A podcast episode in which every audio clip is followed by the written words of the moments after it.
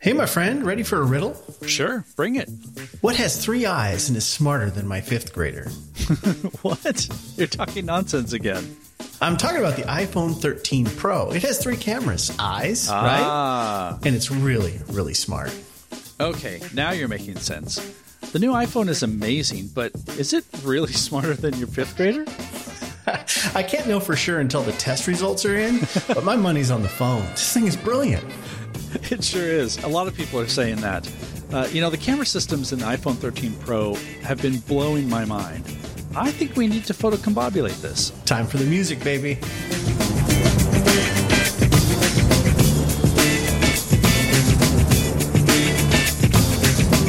The latest phone from Apple is an incredibly complicated piece of technology.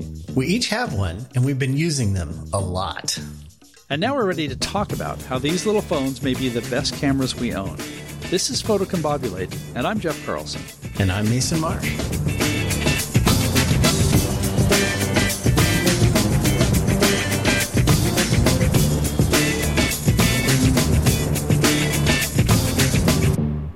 So here's the situation. Before we went on our epic road trip that was in our previous episode, we each received the new iPhone thirteen Pro. I ordered the regular-sized one, the only sensible-sized one. You ordered the larger iPhone thirteen Pro Max. It was really fortuitous because we were able to take this on our trip, and I don't know about you, I shoot with my phone quite a bit, but I was really, really impressed on this trip by the quality of the shots we were getting. I sort of assumed that, okay, yes, you know, you, you take a backup shot with your phone every once in a while. I do that a lot so that I can record the G P S location so that I know where my other shots have been captured. But I would take a shot and sort of pause and be amazed at the quality. So I think that's why we're here, because it's not just, oh, we got new phones that have new cameras, which happens every year. Apple releases these every year. And of course, it's always the best ones yet. I was really blown away by what these were doing and felt like a lot of the the commentary beforehand and when it was first released was kind of like, oh, yeah, it's, it's a good update, but nothing, you know, really dramatic. And I'm starting to think it's really dramatic. Yeah, I'm I'm, I'm blown away. You know, it really is amazing. The um, I'm, I'm having a hard time even articulating how surprised I am at how much I am enjoying this phone. It's my ninth iPhone. We were looking back at, you know, how many photos we've taken with these camera phones over the years. You know, the original iPhone, which I have one right here. The original uh-huh. iPhone was launched in two thousand seven. So we've, we've been using these iPhones for quite a while as cameras. But the part that really surprised me with this update, with the thirteen Pro, is just how much more fun and how much more, I hate to use the word professional because it's not, it's not there, right? It, uh, you know, you're not going to shoot formal portrait sessions or something with your iPhone. You could, but you're not going to make giant prints and have them look as good as you would with a quote unquote real camera. But yeah, yeah. Most Although of the people do, people do. Yeah. But yeah. Most of the photos that I take with my, with my phone are those photos that I wouldn't t- have time to grab my real, real camera, or I wouldn't mm-hmm. take the time to carry it with me everywhere I go. I'm not one of those people that has a camera over their shoulder all the time. Probably because I have a good one in my pocket. Exactly. And now I have one in my pocket that's actually better in some cases than my quote unquote real camera. And on this trip, we had numerous occasions where we would be out shooting on a tripod with our big cameras, and we would reach in our pockets and pull out these, these iPhones and do taking photos while our other cameras are taking photos. And that says a lot to me about how much fun the iPhone is to use. And I don't want to understate how important it is to have a camera that you enjoy using. And Apple's done a magnificent job of creating that for us, I think, with the iPhone. Yeah. One of the things that struck me as I've been looking through my photos is, and I don't think this is necessarily new or different, but it's just more pronounced, is that as I'm looking through, say, my Lightroom library, the ones that I shot with my iPhone are not immediately popping out as, oh, that's an iPhone shot. That's a, a you know a Fuji shot. Some of them are. There, there are some characteristics of the iPhone. It tends to be a little more green, a little warmer, mm-hmm. I think, than certainly than than my Fuji or or you know the, the way I was shooting my Fuji. But they don't stand out like they used to. It, it used to be you would look, you'd be like, yeah, this is obviously an iPhone shot. And there are some points, like when we were in the Bristlecone Pine Forest, there are some of those shots where I have to go and I have to look at the metadata, or I have to open it up on a you know on a sort of larger screen on my computer in order to tell which one was which. Mm-hmm. And that's, I mean, that's amazing. Yeah. So I think that there are definitely professional applications to this. I know that there are people who do this. For nearly all of us, we're just going to be taking snapshots of everyday life, and we're going to be taking pictures of, like, those side pictures, like you said, when we're out being photographers, quote unquote. And the beauty of this, I think, not just the image quality, but the beauty of it and the beauty of the iPhone in general, in terms of the photography, is that you don't really have to do anything. Mm-hmm. You compose, you push the button, and it takes a shot. Yeah. We'll put some samples in the show notes. I have a couple of examples when we were shooting those bristlecone pines. And part of what you had to do with the traditional camera was have it sit on a tripod, set a really long exposure. We were doing sometimes twenty, thirty second exposures to pick up the light in the sky. And because it was, it was dark, it was, I think, a little bit of moonlight maybe, but it was a dark, dark scene. And so while the camera was shooting, I'd pull out my iPhone, take a quick snap, and it would be almost as good as, as what the other camera was doing. Yeah. In preparation for this episode, I wanted to kind of step back and take a long look at iPhone photos over the years and just see how far it's come, because it's real easy to get caught up in the new technology and get really, people would accuse us of being fanboys, right? Because we get a new iPhone every year, that sort of thing. Right. The truth is, I have really nice Sony cameras that shoot really high resolution photos. And the, when I pull out one of those cameras and I put it on a tripod, or I'm out shooting on the street and just carrying it around, the process in my mind for making photos is very analytical. It's very involved. There's a craft in, involved, I guess, is what mm-hmm. I'm trying to say. It's a totally different process when I pick up the iPhone. It's fun. It is, you know, I'm much more uninhibited as a photographer. I'm not thinking about, well, I've got to make sure all of these things are just right, because I've given up a big measure of control with the iPhone because it's so good. It's so good at taking lots of shots and making a good one out of them.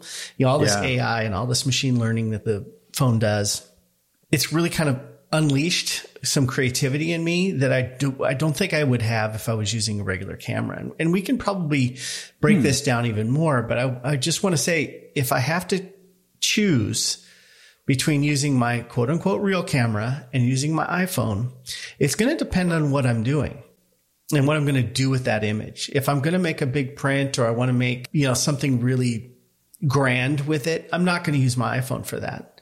But if it's something I'm going to share on Instagram or email to, you know, my parents to show pictures of the kids, things like that, they're going to look at it on their phones or their iPads.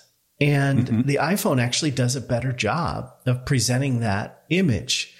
I would have to work really, really hard on my Sony images to make them digestible for, you know, these quick and easy, I guess is the right word, types of consumables. So when we're sending out photos on Facebook or putting out photos on Twitter or Instagram, most of the time those are going to be seen on another device, not a big mm-hmm. computer screen, and certainly not printed out, right? right? So it really makes sense to use the iPhone for that purpose, because it is built and designed and brilliantly engineered to produce images that look great on other phones and other devices. Yeah. And you take into account that the photos that the iPhone is making, most of the time they're H D R photos. So it's able to get a, a greater dynamic range, and that's going to be viewed on most likely somebody's iPad or iPhone, which has an H D R screen and can take advantage of that. And it, it you know, it, it, it really pops. Um, and, and then when you try to print it, you're like, why is everything so muddy? Oh, right, right, right. But yeah, uh, that's, that's a whole other thing.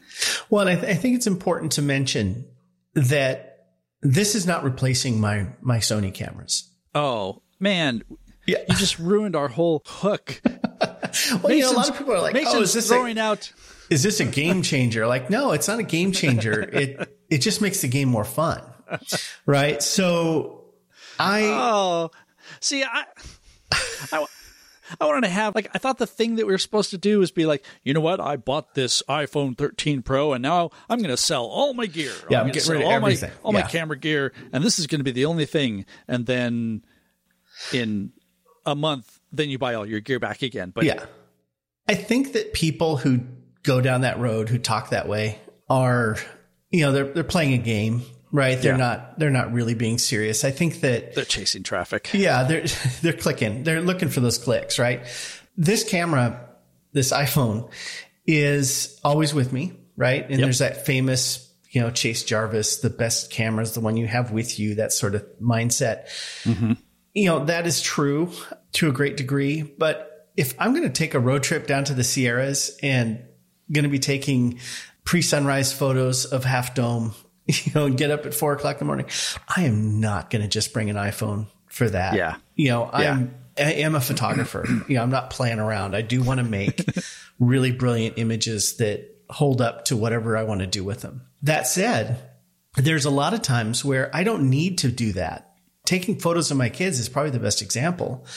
A lot of my iPhone photos are family documentation, right? We're carving mm-hmm. pumpkins the other day. And so I'm like, hey, I've got this phone in my pocket. I'm going to take it. I wouldn't have gotten up and said, hang on, everybody. I'm going to clean my hands. I'm going to go get my camera out of the closet and I'm going to put a lens on it. And I'm going to make sure the battery's in it and an S D card. And I'm going to come back in here. And, yeah. Everybody just, just hold what you're doing. I, I come back in and make sure my I S O's set right and do all this thinking.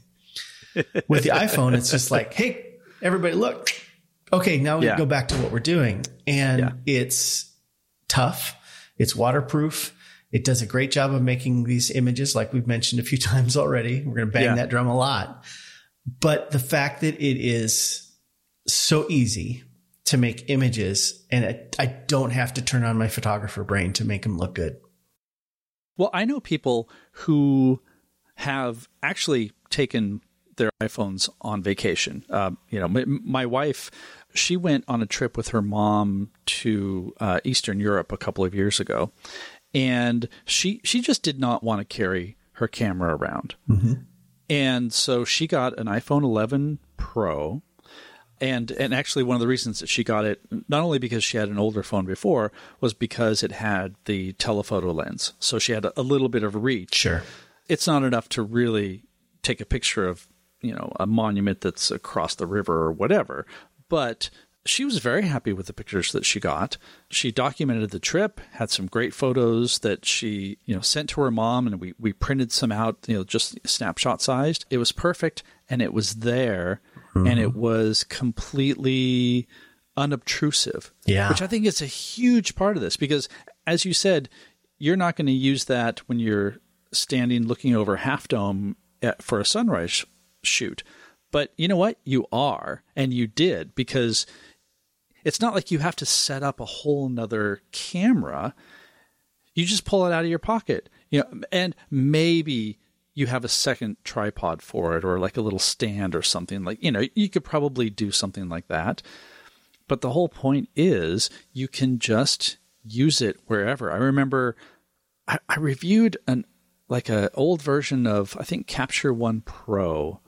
And at the time, it did not have support for iPhone photos. I think it was when, when Apple switched to the H E I F uh, format. Mm-hmm. And and I, I kind of ding them for it, because it's like, look, photographers are going to use iPhones.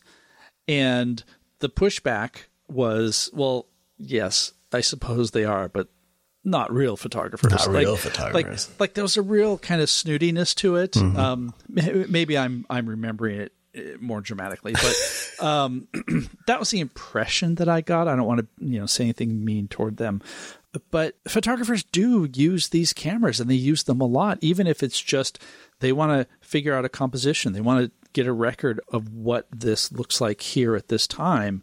Maybe they're scouting. Maybe they're – you can no longer just sort of separate them as, well, here's the little toy that makes pictures, and then here's my camera gear. Mm-hmm. Because I think it's good enough to pass, which is kind of amazing. I, I don't know. We're spending a whole lot of time just talking about how it's blowing our minds. And right. I want to get into some details, but I hope people understand that it does seem like something has shifted. It's something has definitely shifted. And in my mind, it's very clear that ninety percent of the time, my iPhone's going to be the right choice. Mm-hmm. You know, for day-to-day living. And I heard an interesting thing in a podcast here just this morning where the, the person was talking about how someone had done a study and seventy-five percent of the people that were surveyed could touch their iPhone without moving their feet twenty-four hours a day. Wow. Absolutely. And, yeah. And I thought about that for a second, like, oh, that's absurd. And I thought, well, no, I'm, I could, that's me. I, mine is always within arm's reach. At night, it's on the nightstand charging. And I get up in the morning to go on my walk. I grab my watch. I grab my iPhone. I get dressed. I go out the door. I have my iPhone with me. You know, it's always there because it's not just a phone. It's not just a camera. It's, it's a bunch of other things. Right. I don't really need a phone for most of the day. Right. And I don't really need a camera all that often. But the fact that it does so many things makes it indispensable as a tool in my life. Mm-hmm. And therefore, it's going to always be at my side, which means I always have a good camera. And I think that's the, I think that's what we're trying to say, is that when we are out to make a photograph and we're deliberate and we're like, I'm going to go out today and make a photograph. Of course, you're going to bring your big backpack full of camera gear. Yeah. And you're going to go out and you're going to turn on that part of your brain and you're going to engage in the photographic process as a all consuming flow state sort of exercise, right? Yeah. I'm talking about the ninety-nine percent of the rest of our lives when we're not doing that. And we still want to make a great photo without making it stop the whole world. Mm-hmm. You know, our life doesn't have to come to a screeching halt as we haul our gear out. Hang on, hang on. When I take photos, the world stops, right? I teach a lot of travel photography classes. And over the years, it's it's been, yeah, if you have your phone with you, uh, your iPhone with you, or in, you know, you could substitute any smartphone with a decent camera. Yeah. If you have this phone with you, in a lot of circumstances, that's the best device to use for making photos when you're traveling. Now with the iPhone thirteen Pro, I would tell people, if you're going on a trip and you're going to buy a new camera for that trip, consider this iPhone as your camera. And it was, it would have been hard for me to say that in years past. I mean, the twelve was great. The eleven was great. They all were great, but now they're yeah. getting to the point where maybe they're the best choice, depending on what you're going to do, especially, and I'm going to put a big old asterisk on this, especially if you are not someone who wants to spend a lot of time doing photography. You just want to document your trip. Mm-hmm. You want to document your life. Use an iPhone, please, because it's going to save you time. It's going to save you money, and you're going to be able to make better images with less effort. Just, well, it's that easy. And I think that also translates to when you get home from your trip, because you may not be the type of person who wants to edit a lot of photos. You know, when we go on our photo trips or we're intentional, I do it with the knowledge that I am going to spend a lot of time later editing my photos, and I shoot that way. And I know how to compensate for dark skies and bright skies, all that kind of stuff. But that makes me sort of weird. I am mm-hmm. not normal in terms of the population. And so most people, they don't want to come home and be like, oh, I have to go and edit you know, five hundred pictures that I took. No, they just want to show, okay, this is a good one. This is a good one. That one's not so good. I can get rid of that. And I'm going to send these five to my brother. Mm-hmm. You know, that'll just be it. The other thing I wanted to mention is having the little camera with you two things, because one of the things that you mentioned before we started recording is you have a little Fuji X one hundred V X X E four X E four. Okay. I couldn't remember which one it's it was. It's a little Fuji. Yeah, it's one of the little ones. It's one of the little ones. And it, it, that is designed to be something that you can put in your pocket, carry around. Mm-hmm. That's going to give you really great images, et cetera, et cetera. But you're not using it very much. Mm-hmm. I mean, I think right now you're using it as a webcam. Mm-hmm. And so, and you're doing it because you have the iPhone that's going to require a lot less work. And there's also the point that I'm finally getting to, which is this amazing social thing where because everybody has a phone, because everybody is shooting photos with their phones, there's not nearly the same kind of stigma that you would see if you were to take even your tiny little Fuji and put it up and try to take a picture. Yeah. Like that seems like the unusual thing now. But mm-hmm. if somebody is taking pictures with their phones, we don't even notice. We don't even think about it. Yeah. No. So let's break that down. I, let's do. First point. And I want to mention it, and then I want to set it aside for a second and get to the second one and then come back to the first point. So bear with me. This, this is going to be one of those episodes yeah. where you're like... The first point is the digital asset management and the, the ease of sharing your images from the mm-hmm. iPhone and how that's yes. made the whole process very, very easy for us. I want to get back to that. The second one is this obtrusive nature of a camera. As a former photojournalist, and a, you know, in my bones, I'm still a photojournalist. The instant you bring out a camera, people change, and sometimes that's fine. Sometimes it ruins everything. I am one who does not want to be obtrusive when I have a camera around. I don't want people to notice me. I don't want people to change what they're doing. I don't want people to, to pose and to primp. Yeah. And there's times where if I'm doing portraiture, of course, that's different, but in day-to-day photography, if I take out my camera, it's different. Now, here's a great example. This last weekend, I went and shot uh, my kids' soccer games. It was the last kind of weekend of soccer this fall. Mm-hmm. And I brought my Sony with the one hundred to four hundred millimeter lens on a monopod. And I looked like, you know, a photographer. And everybody was like, oh my God, look at that guy's big camera. And oh, I had several people make comments like, you must get great photos with that. Oh, how much, how close can you see it with that? And there's almost a part where people were like, are you here with a kid? you know, yeah. there was, like there's a guy with a big camera and the, people's kind of shields went up a little bit. Yeah. If I was standing there with my iPhone, no one would even bat an eye. They wouldn't even turn towards me. I'm invisible nope. with an iPhone. The fact that I can now make decent photos in almost every situation with an iPhone, and in some cases make better photos than I would with a real camera, is really stunning. The fact that I can switch over and do a real quick shot of video. I can do a time lapse. I can do slow motion. I can do all this fun yeah. stuff with a camera that nobody really thinks of as a camera. Is to me, it's magical. Now, I do want to go back uh, and talk about the digital asset management. Wait. Yep. Be, be, before you get to that, I, I want to point out one spec, and, and we okay. are not going to just sort of like rattle off all the specs, but occasionally I think we need to, because mm-hmm. your example is perfect. One of the very nice things that I've really been enjoying with the iPhone thirteen Pro is the telephoto lens, mm. because it now has a three X reach. It's a seventy-seven millimeter equivalent lens, and that actually does get you quite a lot of reach in terms of shooting something that's far away, like your kid scoring a goal mm-hmm. or you know, things like that. And before, the fact that, that things were far away, that was definitely a liability with phones. I mean, they're the small lenses, small sensors. Mm-hmm. Even though at first it felt really weird because the, the twelves had a two X lens and the thirteens have a three X, and I sort of found myself thinking, whoa, whoa, too close. Like, I need to move back if I want to use this. I've been using that three X lens so much because I can I, I can get to things, even things that are closer. I don't have to, you know, get down on the ground if I don't want to. So that has been a really nice improvement. And I think anybody who who likes to use the telephoto, that would be one reason to consider moving to the thirteen Pro, because mm-hmm. you're you're getting that that telephoto uh, framing, but you're getting it optically. Yeah. You're not relying on digital zoom, which can muddy things up. Yeah, the image quality really suffers as soon as you use digital zoom. So yeah.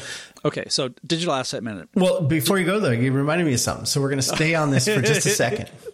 We're never we're, we're never going to. We're never going. We're going to get around to it. Trust me. I got my got my finger on that. I'm just going to hold it there for a second. So okay. I want people to understand, if you haven't updated your iPhone in years, and a lot of my friends are saying, I'm my iPhone eight, my wife, my iPhone eight is still fine. Yeah. Yeah.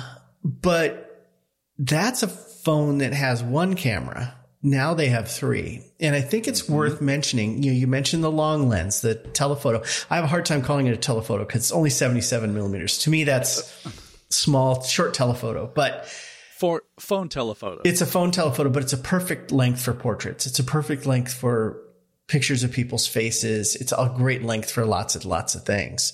Mm-hmm. But I'm also carrying a camera that has an ultra wide angle lens. We're talking a thirteen millimeter equivalent, which is crazy, but it's also been distortion corrected. So it looks good. It's yeah. super wide, but it doesn't look crazy. Uh, and then the regular lens, the what they call the wide lens, which I consider the standard lens, is twenty-six millimeter. And that's a sweet spot for me. I think that lens is nearly perfect for almost everything I do.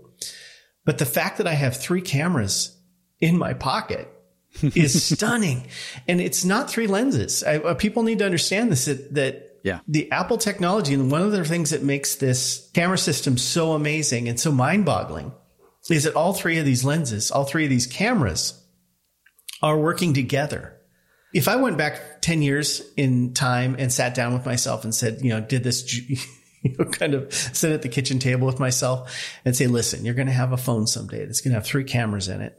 And they're all going to be twelve megapixel cameras, and they're all going to have bright lenses, nice, nice bright lenses. Mm-hmm. They're going to do well in low light. They're going to do well in bright light. They're going to have H D R capabilities. I'd be like, come on, how big's that phone going to be? It's going to be the size of a, a brick. It's incredible to me that I have all these choices in one phone, and all it takes is tapping a, a little icon on the screen to change cameras. If it was my real camera, I'd be digging in the bag, you know, mm-hmm. swapping out lenses and hang on a second, everybody. And here we have these, these three things. So I, I don't want to gloss over the fact that we're not just talking about one camera anymore. We're talking about all these choices, all these choices. Yeah. So digital asset management, goodness gracious. So digital asset management, and to go back into our photo lingo episode, this is where we're talking about what do we do with our files once we've made them, right? What do we do with our images once we've made them? What Apple has done, which I just love, and sometimes it, as a kind of O C D over-organized person, it, it drives me a little bit crazy, but I will say this, I've never lost a photo. So it's good. It's okay. Okay. I can get past the, the confusing parts of this sometimes. But if I take a photo with my iPhone and I'm near a cell tower or Wi-Fi, mm-hmm. I'm getting a backup made right away. It's going to the cloud right away. Yeah. And I just love that. I love the fact that I don't have to worry about losing a card or having a card get corrupted or anything like that, that I have instantaneous uh, image backup. So as far as that first rule of digital asset management, which is, you know, one is none and two is one, mm-hmm. you got two, you got one in the cloud, one in the phone, almost right away. Yeah. Then all of my other devices are going to get that photo. So my iPad's going to have it. My computer at home's going to have it. I can even look at it on my Apple T V. It's yep. really, really amazing how quickly that photograph gets propagated through my ecosystem at home. But if I'm out in the field or I'm on a trip like the, our trip to the Sierras and we're sitting in a coffee shop and I want to share a photo I made with my big camera, I'm mm-hmm. going to have to sit and work on it. Right? Because I shoot in RAW. So I'm going to have to bring it into Lightroom. Going to have to process it. Going to have to export it. And then I'm going to have to send it to whatever social media I've chosen mm-hmm. or to someone directly as a text. The phone, it's like hit that box with the arrow coming up out of it and it's gone. Yeah. It's just done. And the fact that we can share our lives with our loved ones and with our friends so quickly, it has changed the world, and I, I don't think it can be overstated. It's got its ups and downs, but I know, unfortunately, I know what some some of my friends eat for dinner every day, right, because of this. But I also know how their kids are doing as they're growing up. Then I know what they yeah. did on their vacation, and I see people a lot, and I say, hey, I barely know you, like the guy who cuts my hair, who I really like. He's a great guy. I barely know him, but because he takes good photos with his iPhone and puts them on Facebook, I know what he did on his vacation. And when I see him, we have something to talk about. And it's mm-hmm. it's greased the wheels of social interaction, I think. Yeah. This is something that you and I did a lot when we were on our trip, because we would either take pictures that we liked, or uh, you were taking pictures of me and I was taking pictures of you. And so we'd stop at a coffee shop and just use AirDrop to just fire off five or six photos to the other person yeah. and not have to think about it again, mm-hmm. which was fantastic. You know, yeah. just, all right, here's the thing. You looked really goofy in this shot. Here we go. And, and then you have it. And that, that was it. The ease is really understated, I think, because so much of this is easy now. I almost wonder, how difficult is this making it for the rest of the the photo industry? I don't want to get too deep into this, because the photo industry is definitely hurting because of this. Mm-hmm. Um, do you remember point and shoot cameras? Yeah. No, nobody remembers them now. And by photo industry, you're talking about camera makers, right? Camera so makers, Canon, Nikon, yeah, those guys. Yeah, mm-hmm. yeah. But but also, you know, that that sense of people who, if they wanted to take better pictures, they would make that next step. They were like, okay, now I'm going to get a camera and a lens, and I'm going to learn the fundamentals and all of that. Is the quality of the phone sort of dissuading people from from learning that? I would say it is definitely discouraging people from buying real cameras. And yeah. I mean, I'm always putting those finger quotes around real cameras, because yeah. I do believe the, the iPhone is a real camera. Yeah. It's seeing light and it's recording data. That's a real camera. It is definitely killing everything but the high-end camera market. Yeah. And I, you know, this X E four that I'm using as my webcam is a great example. It's a brilliant little camera, but why in the hell would you buy it? You know, unless you, unless you really wanted to have microscopic control over every bit of the photographic process, there's no reason to buy a real camera. And so if you're a person like you and I, who enjoys the photographic process and wants to have that minuscule control and wants to go and pick exactly what's focused and what's not and have, mm-hmm. you know, all this control. If that's what you want, then it's, it's still a great time to go out and buy cameras. They're making some amazing cameras out there. It's a, it's yeah. a wonderful time to buy camera technology.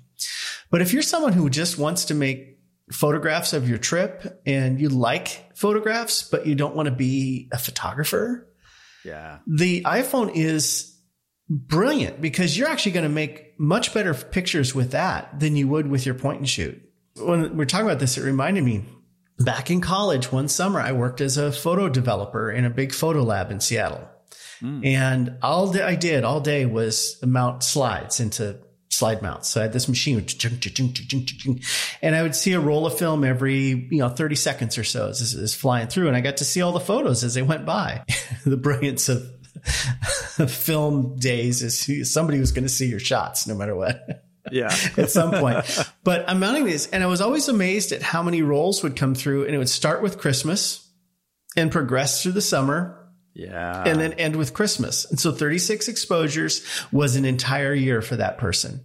Yep. And I think about, there's a lot of people like that, that they take, my wife is like that. I don't, she doesn't need to take photos very often. I usually have it covered, but yeah. she takes a handful here and there. So why would she need a camera? You know, why, mm-hmm. what would, that's just not smart, buying a camera and carrying it around and worrying about it. And so yeah. if you're one of these one roll a year type of people, the iPhone has now made it easier for you to make photographs and share them and enjoy them. That is good for photography. I would argue that the iPhone, being the world's most popular camera now, mm-hmm. is is very, very good for photography, because people appreciate the visual image more, even though it's a much more accessible commodity. That makes sense. Yeah, yeah, yeah, totally makes sense. All right, so before people start to think that that that we like the iPhone, I don't think we've made that clear yet. Why don't we break down some of the reasons why this one in particular is standing out? Great. What makes it exceptional? And I would like to start off with one of the things that stands apart, other than the telephoto lens that I mentioned. One of the things about the iPhones, and this has been the case for a while, but it's even more pronounced now. And I think a thing that really influences people when they're looking to upgrade, maybe somebody has an older phone, an eight or a ten, and they're like, yeah, it takes fine pictures. What do I need this for? And I'm going to tell you, low light photography.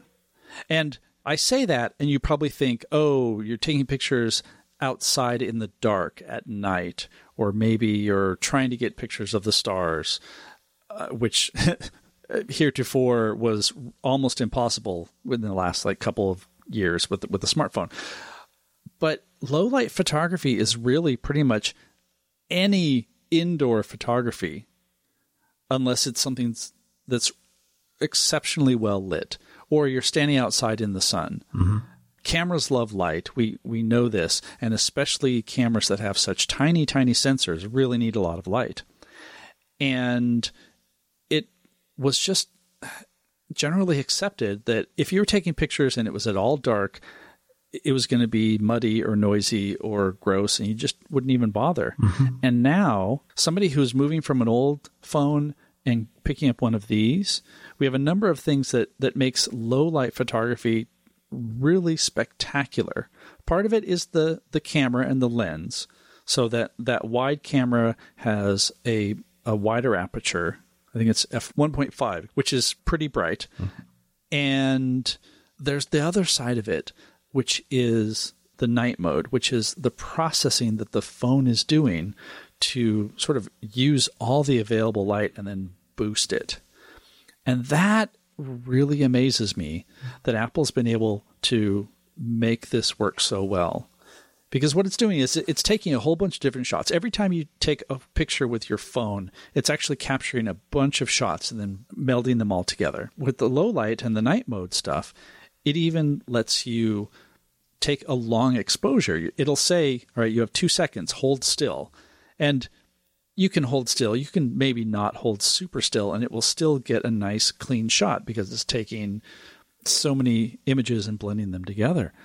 And again, this is one of those things where you can grab your phone and take a really good shot inside without having it completely be a blurry streak because your camera was trying to compensate by setting a really low shutter speed. You know, or you have to manually crank up your I S O in order to, you know, boost the all of that stuff. I'm getting tired even just mentioning those things because it's like, okay, I, I can take a picture with my phone, or I can do these seven other things with, with my other camera. And the low light and the night is just amazing. Here we are again. Wow, this is just amazing. It is amazing. Best thing ever. So I want to add something about night mode, Jeff. And I, I actually tested this this morning. I knew we were going to be doing this episode today, and I wanted to take a couple shots on my walk this morning. And it's pretty dark when I do my walks. And so I'm walking along, and I'm just walking down the street, and we still have some fall color. The windstorm we just had didn't knock all the leaves out of the trees, and there's streetlights were shining down through the trees.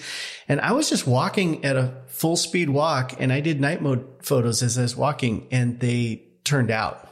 I'll put one in the show notes. Up until that point, I thought, oh, I'm using night mode. I have to really hold that phone still, because the photography in me, it says stability. If you can put on a tripod, you'll get a sharper shot. Apple's figured out a way by taking those multiple images. They lock objects in, you know, this, this A I, this neural engine is processing all of this data in the photo, saying that's a static object. We're going to keep it sharp, and that's, you know, moving, and we can let that blur. And it's a, it's brilliant. It's brilliantly creative to be able to make a long exposure photo while moving and have it look like something that's not just smudgy light colors, right? Yeah. Now, the other thing I found really interesting, and this was something that you could do with the twelve Pro cameras, but they've really stepped it up in the thirteen Pro, and that's the use of LiDAR. Right? Oh, yeah. And I don't know if people understand this. This is something we don't talk about enough. LiDAR is a laser emitting device that maps objects that are close to the lens and provides precise focusing distances for that camera. D J I just announced a new video camera last week that has a LiDAR emitter on it, and it's a big module. It's a box that sits above the lens, and it's sitting there spitting out all these little laser lasers. It's crazy. It's lasers. It's space age, right? Well, on the back of the iPhone, there's this little LiDAR emitter. It's one of the little circles. It's not a lens, right? And that LiDAR emitter, if you're taking a portrait in low light, let's say it's your kids blowing out their candles on a birthday cake, that's going to be right in focus, because while the camera might be able to nail focus on that with the light that's available, it's a crapshoot sometimes. But yeah. with LiDAR, bam, you got it. Now, I can't do that with my Sony camera that costs three thousand dollars. I can't emit lasers. I yeah. can't shoot lasers at stuff, Jeff. So I think that this night mode, it's more than just doing long exposures. It's more than, like you said, it's not like trying to take star photos. It's anything that you're doing in low light. They have figured out ways to, to bypass the technological limitations of optics and sensors by additive processing, you know, putting lots of photos together, by using LiDAR, by using all of this tech, they are allowing us fumbling idiots to take good photos in low light, which is stunning. It's just stunning. It is. It is stunning. So I want to talk about something that both of you and I played around with a lot on the trip, and that's the macro capability yes. of this uh, set of cameras. So I think this is one of the things that really makes this stand out. This is something that's only on the iPhone thirteen Pro, and it sounds like, you know, okay, yeah, you can get close-up pictures, and then you start using it, and you get closer, and you get closer, and you get closer, and things are still in focus. And here we are, back to our brains being blown, because yeah. there were literally times when we would take pictures. When you and I shoot together, we rarely stand next to each other. We're all, you know, we're off like finding mm-hmm. our own compositions and stuff.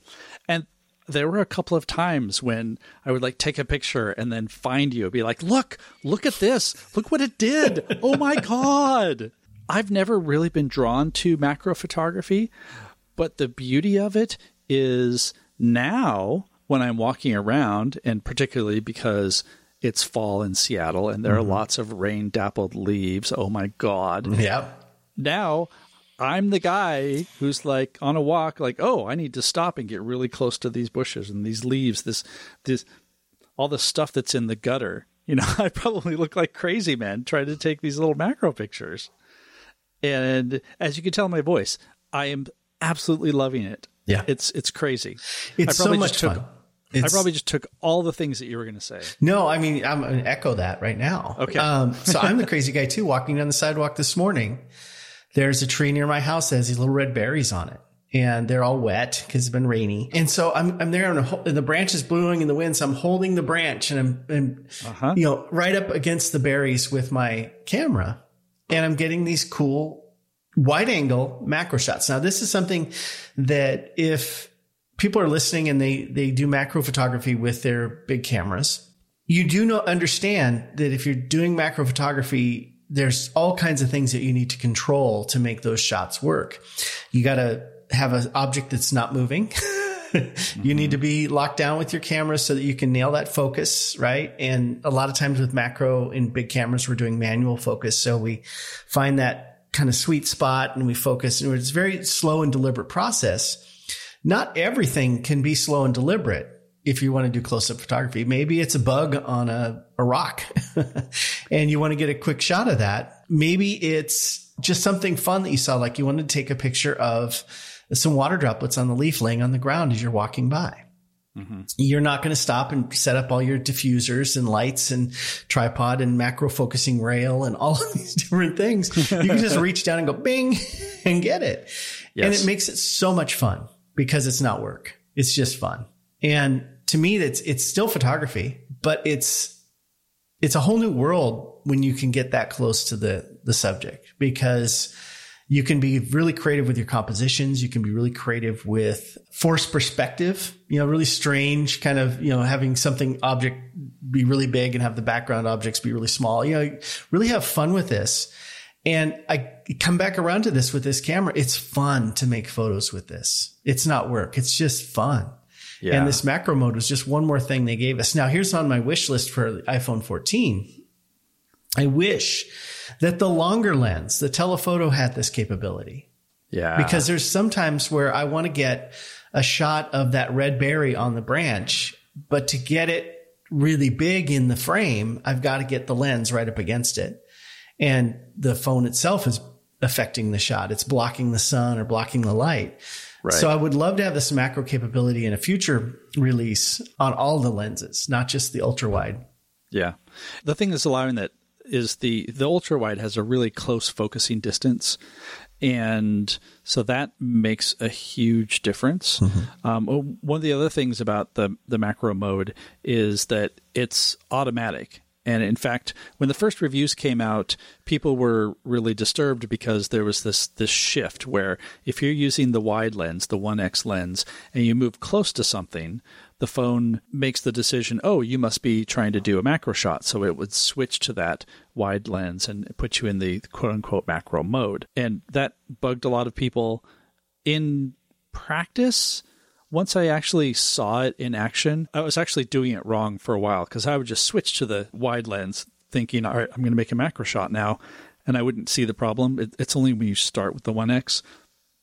Once you know that it's going to happen, it's not that big of a deal. Yeah. I think this was one of those things that early reviewers saw as something that was sort of un-Apple-like and kind of pounced on, and I don't know. In in real life, it's not that big of a deal. I think it, it's, you know, it's funny you said that it's un-Apple-like. I think it's exactly Apple-like.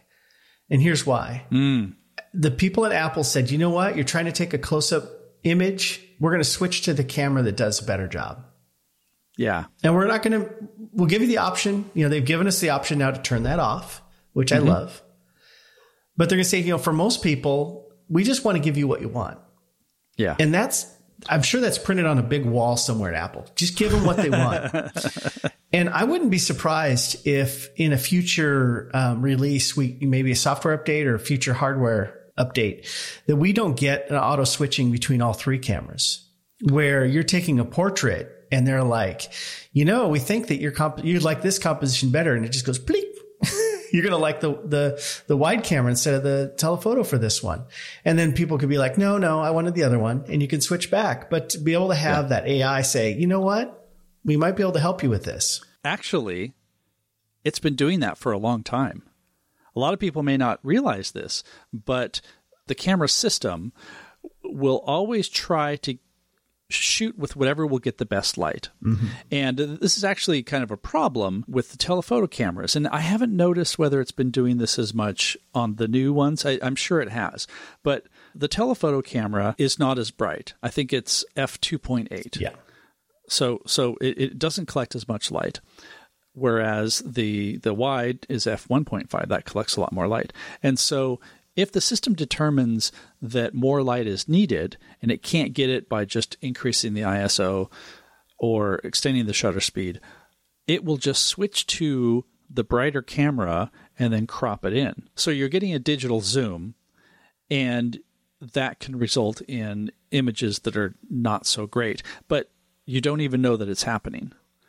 And for a long time, I think that was more of a problem because you could tell. You could really tell that it had switched and it was smudgy. Yeah. And whatever Apple has done with their algorithms, with their with their processing and their co-processing chips has really gone a long way toward fixing that. But yeah, it, it's interesting that the phone has been auto-switching for a long time. It's just because it wasn't such a shift from the wide to the close focusing ultra wide mode, that's where it became noticeable. Right. Whereas where you actually saw the this, aspect it, change, where you saw the, the field of view change. Um, yeah, exactly. You know, I, this, I think what you're talking about is the deep fusion stuff, right? So especially with portraits, that the cameras are working together to create better focus on the subject, right? And they're really, really getting good at, it used to just be in portrait mode, you'd get this, but I think it's kind of bleeding over into all the other modes, mm-hmm. um, where your, your camera's really thinking about what you're trying to do and yeah. work ahead to, to make that happen for you. And I, I love that. I think that's an Apple character trait that is appreciated for me. When I'm using my iPhone, I don't want full molecular control over the process. I want it to work with one hand quickly, right? Yes. Sometimes yes. I'm on, in a hurry and I just want the shot. I do want to say, though, I think we can shift gears a little bit and say, what what if we want fuller control? What if we want more of that? Apple gives us some of that in the app, but I wanted to bring mm-hmm. up an app that you and I both love a lot and get okay, into wait. this a little bit. But you want to you want to build on something first. I want to say one more thing. So this is my chance to like step on that and put it aside for a second. We'll loop back. Okay. Um, because an excellent example of what you were just talking about is the cinematic mode. Mm, yes. And this cinematic mode, there's been a lot of talk about it. it. It was the sort of most flashy feature of all. So, of course, it got a lot of attention. And what it does is when you're shooting video, it will blur the area behind a subject. If somebody else is in the frame, then it can rack focus. It can change the focus to the other person. Now, a and lot of things are later. happening. You can do this. You can also do post. this later. Yeah. So, so a lot of things are happening. A, all of the, the blurring that you see is artificial. Mm-hmm. And it's also using some smarts so that if there are two people in the frame and one person turns toward the other, then the A I says, oh, now it's time to, to focus on the other face here. Mm-hmm. Because everything is artificial, that, that blur is completely inorganic, then you can edit it later. And you can you can put in different points to say, I want the focus to be here at this point and here at this point. Mm-hmm. And so like so much of that technology is already happening, which is super cool. And I think we'll only get better. You know, I really do think it's brilliant. Because what they're saying is the look that you want, we get the look that you want. You want the cinematic, shallow depth of field look, but you don't want to have to nail that focus in the actual moment. We're going to give you the yeah. option to nail it later. And I love that. It's something we can't do with our real cameras, right? You either get it or you don't. Yeah. You know, it's it throw a lot of photos away that aren't in focus. Um, and in yeah. this case, it's g- giving you that option to fix it and, and make it exactly what you want it to look like. Speaking of making it look exactly as you want, now let's go back to having more control, because they, you, you do not have a lot of control with the app. And that's the whole point. That's mm-hmm. Apple's point. Like, you don't have to know anything about any of this and you're going to get a great image. But sometimes you do. Mm-hmm. So what do you use? Well, I, there's lots of options, but there's really one really great one that you and mm-hmm. I both really like. And it's by a company down in San Francisco called Halide. At least the app is called Halide. The right? app is called Halide, yeah. These folks are brilliant. So one of the things I really appreciate about the Apple ecosystem is they say, you know what? We're going to build these cameras into our phones and we're going to make them do all of this amazing stuff automatically. You don't even have to think about it. You're just going to be creative and have fun with it. But if someone wants to make an app that leverages all of this technology with more microscopic control, they are welcome to do that. And you can put this app on there. And that no real camera does this, right? Everything's so proprietary in the camera world. But Apple says, hey, make an app. We'll sell it. You know, you can sell it through our app store. And it gives you this granular control. And Halide does that. It's such a brilliant app. It. I wanted to add something to the macro discussion really quick. If you have an iPhone twelve Pro, you can actually pull off a lot of this macro stuff that we were talking about with the twelve Pro if you use the Halide app. They mm-hmm. figured out a way to kind of hack the twelve Pro camera system to get closer focusing distances, which is pretty cool.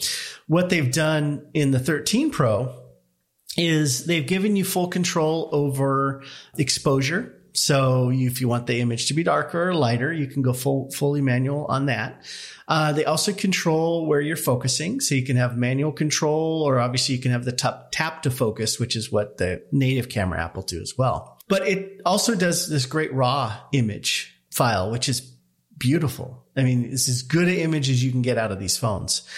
And it's a great little app. It's pretty easy to use. And these folks have kind of figured out how to take Apple's technology and add a little bit of secret sauce to make it that much better. And so on my screen, I've got the native camera app, and then right above it is Halide. And depending on the situation, I'll tap one of those buttons to take my photo. I always enjoy the Halide stuff. It's really fun because it does give me that measure of control. It's worth mentioning that The cameras in the iPhones are fixed aperture cameras. So the apertures we've been mentioning, you know, one point five, one point eight, two point eight, those aren't changeable. So we can't do what we do in our real cameras, which is, you know, I want to close it down and get a deeper depth of field. We don't get to do any of that. We also don't get to have a lot of control over I S O in the native camera app. But in Halide, you can flex I S O and you can flex shutter speed to get the looks you want. And that is as close to full manual control as you're going to find on a device like the iPhone. Yeah.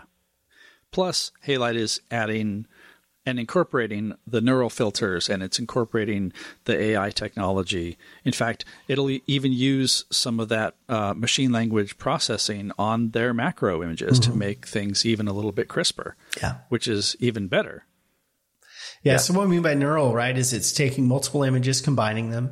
It's using some some machine learning. It's being smart about the, what's the subject and what's not. Uh, yeah. And it's, it is, it's pretty amazing. I haven't done a lot of macro work with the Halide app.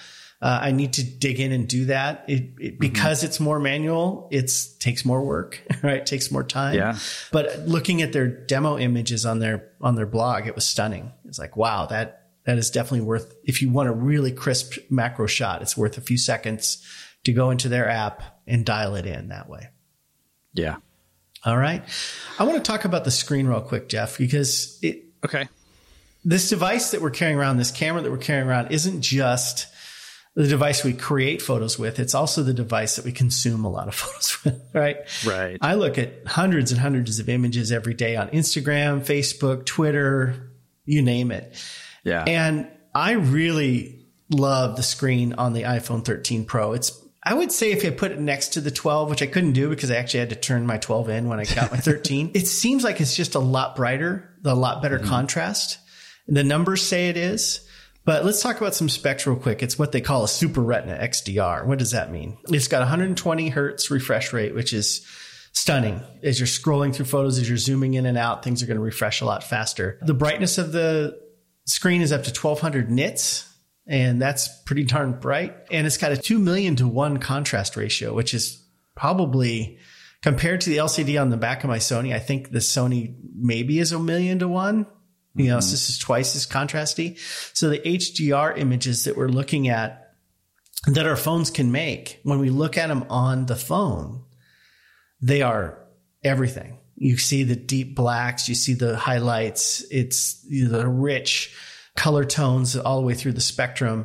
It's really an amazing little screen. And I think that it's easy to forget that this isn't just a camera. It's also our, it's our internet device. So yeah, what you say about that?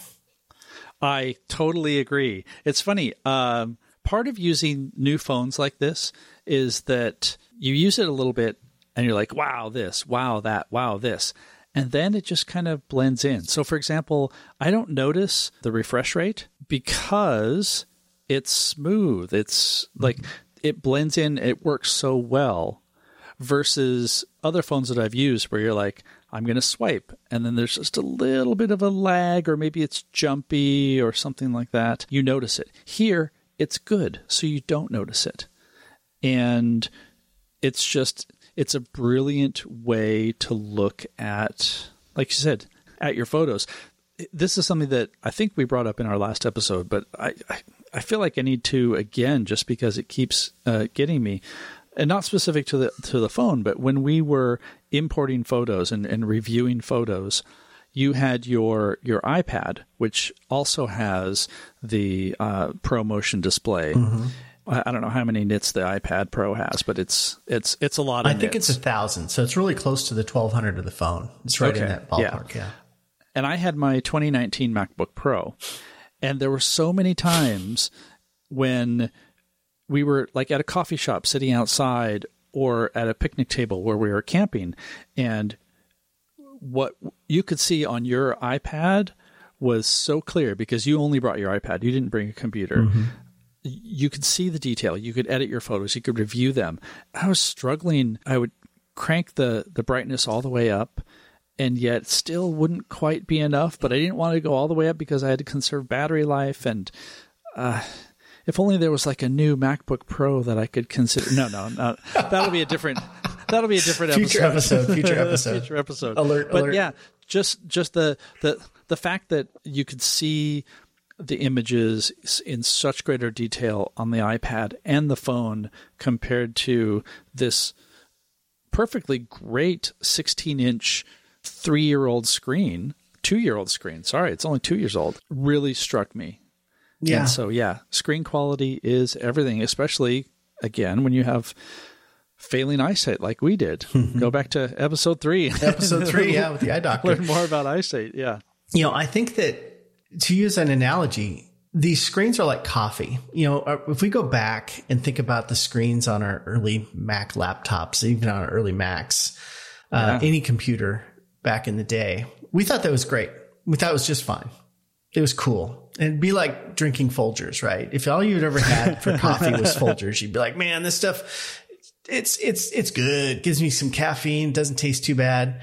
And then you go have some really good coffee that somebody who knows what they're doing made. And you go, wow, that's so much more. You've got yeah. this broad dynamic range. You've got all of this stuff.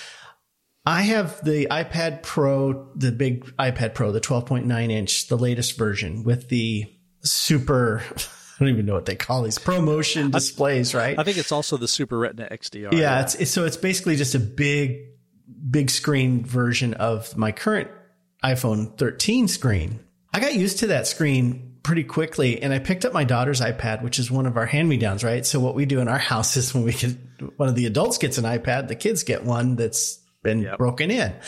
And so I picked up my daughter's iPad the other day and I turned it on. I'm like, how do you even look at this? You know, how do you even, you know, and it'd be like taking a big old swig of Folgers. You'd be like, you know, that's, that's the worst stuff I've ever had. You get used to these screens, and I've got one of the yeah. new MacBook Pros on order, and I am so excited. One of the most exciting parts of that whole concept of that new machine is that they've put a big old ProMotion one hundred twenty hertz screen on that. And I yeah. cannot wait to feast my eyes on that, because my tired old eyes are getting tired of looking at this iMac screen, which I'm sure uh, is just fine, but it's not awesome. It's not yeah. great. Yeah. One last thing. You came to me one day and you were like, look at this video that I shot. And it was a video of salmon spawning or in a tank. Yeah, little teeny. Little teeny, yeah. We were next to a little fish hatchery. And you just plonked your phone into the water to get this video. And then, of course, I did the same thing. Mm-hmm. And the whole time thinking, oh, my God, oh, my God, oh, my God, I'm destroying my phone. But that's not the case. It's waterproof to I don't know, something like probably six feet mm-hmm. for X amount of, of duration. I mean, you don't want to just go swimming with it for any long extended time, but it's waterproof. It's waterproof. For, for all yeah. intents and purposes, it is life-proof. You know, I remember we used to have these cases we put on our phones, right? I don't know if you've ever had one, but at one point I think I had a, a water-resistant case. Mm-hmm. And you had to do a lot to make that phone weather resistant. And it was a pain, and it made it big and clunky. Now it just yeah. comes that way. And yeah, I took the case off. I have a leather case on mine. So I have the iPhone thirteen Pro Max, and mm-hmm. I took the, le- the leather case off and just dunked the end with the cameras on it into the water at, at this fish hatchery. And it was gross water, right? It was pretty nasty. yeah, it totally was. Uh, it was pretty slimy. So I stuck it in there and I got the video. I'll put it in the show notes, the video of these, these little fish swimming around. It was just fun. It was like, wow, I, you know, that would not be possible with any of my other cameras. And I think about that all the time. This is just a, the device. Not only do you have it with you all the time, but it'll take what you give it. I mean, I get mine dirty a lot. I'm a woodworker when I'm not doing this stuff. Yeah. And I'll be out in the shop working, and I'll come back in, and my my phone is just all covered in sawdust, and it's all smudged up and stuff. And I'll just take the case off, turn my kitchen sink on, get it for the big lathery hands, and I lather up my phone and scrub it, and then I rinse it all off and dry it off, put it back in its case, and it's spotless. Yeah. That is amazing. We can't take that for granted, that these things are ready to take whatever we give them. And as a camera, that's oftentimes a choice that you have to make if you're out in inhospitable conditions.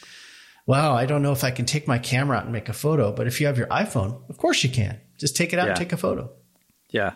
I don't know if my lens is actually uh, water sealed. So even though it's, it's just raining, I probably should keep the camera in the bag. Yeah. You know, that, that, that kind of decision.